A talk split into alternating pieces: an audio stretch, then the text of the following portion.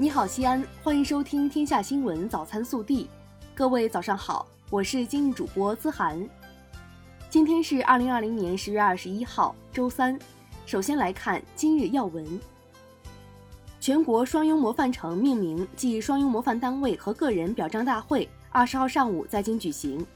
中共中央总书记、国家主席、中央军委主席习近平亲切会见与会代表，向他们表示诚挚问候。向受到命名表彰的全国双拥模范城、双拥模范单位和个人表示热烈祝贺。本地新闻：二十号，全国双拥模范城命名暨双拥模范单位和个人表彰大会在北京举行。西安市被授予全国双拥模范城荣誉称号，并颁发了证书。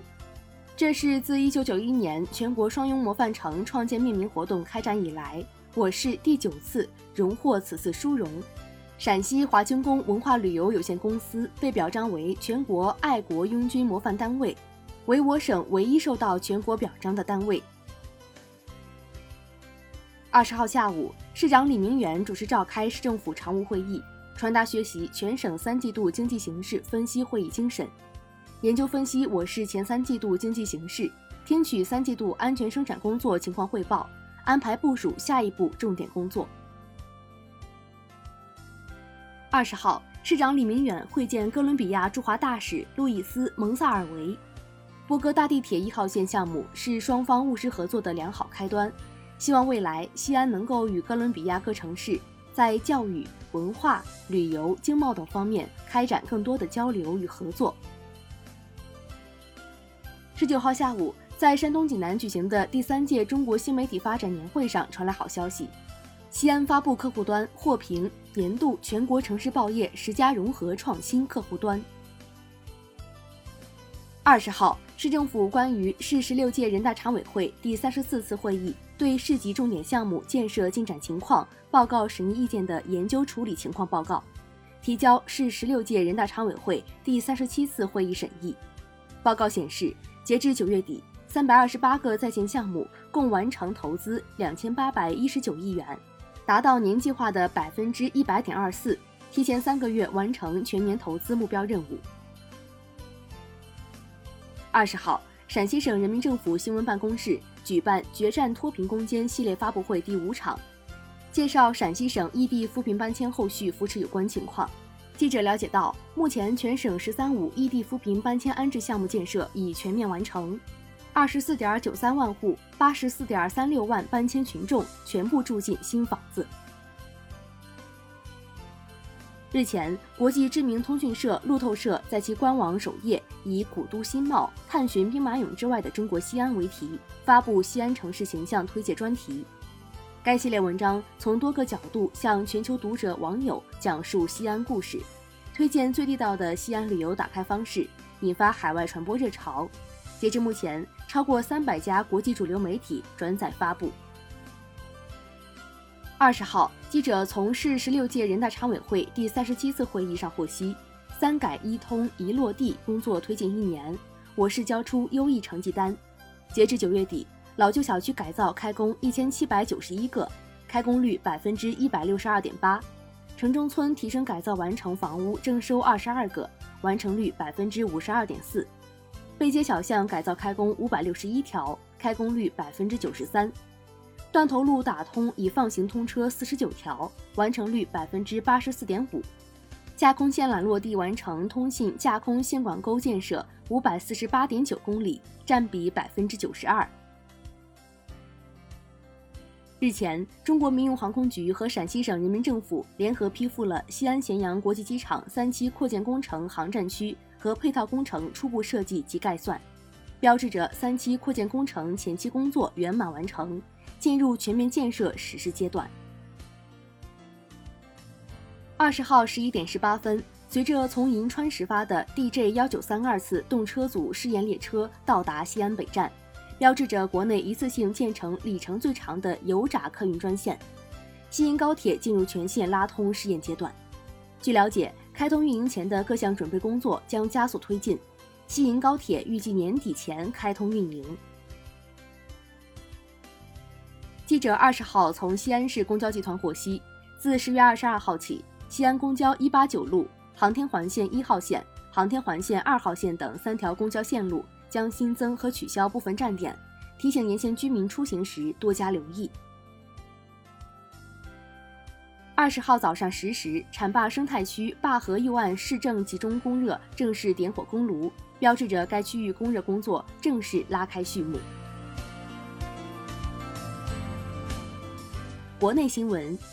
针对美副国务卿克拉奇转推称中国共产党好的令人难以置信的交易不是真的的言论，外交部发言人赵立坚二十号在例行记者会上表示，美国有些人纯粹是酸葡萄心态。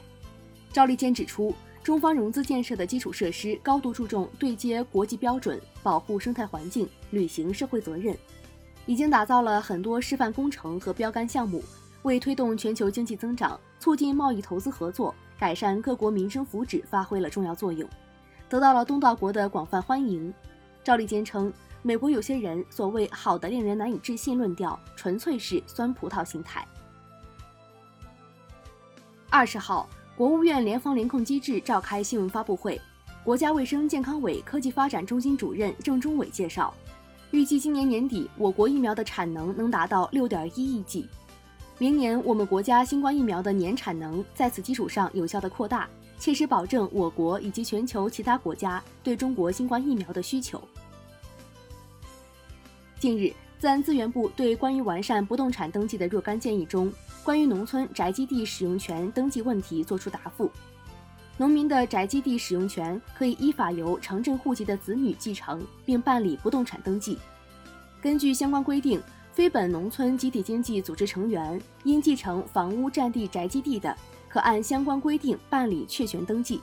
在不动产登记簿及证书附记栏注记该权利人为本农民集体经济组织原成员住宅的合法继承人。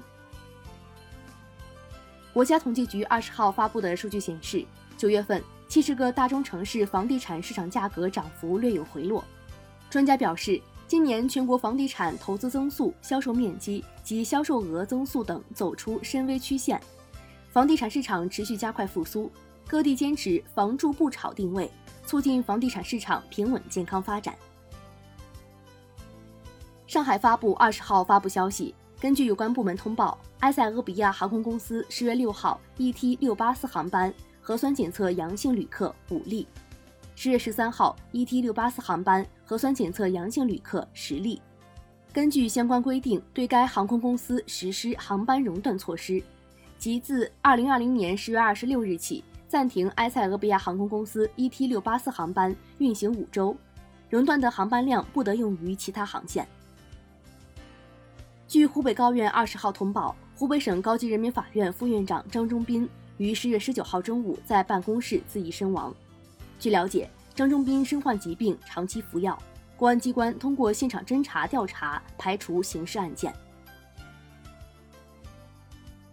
记者从山西六安集团和山西煤监局了解到，二十号二时许，山西六安集团左权富生煤业井下发生一起瓦斯爆炸事故，造成四人遇难，一人受伤。目前事故救援基本结束，事故原因正在调查中。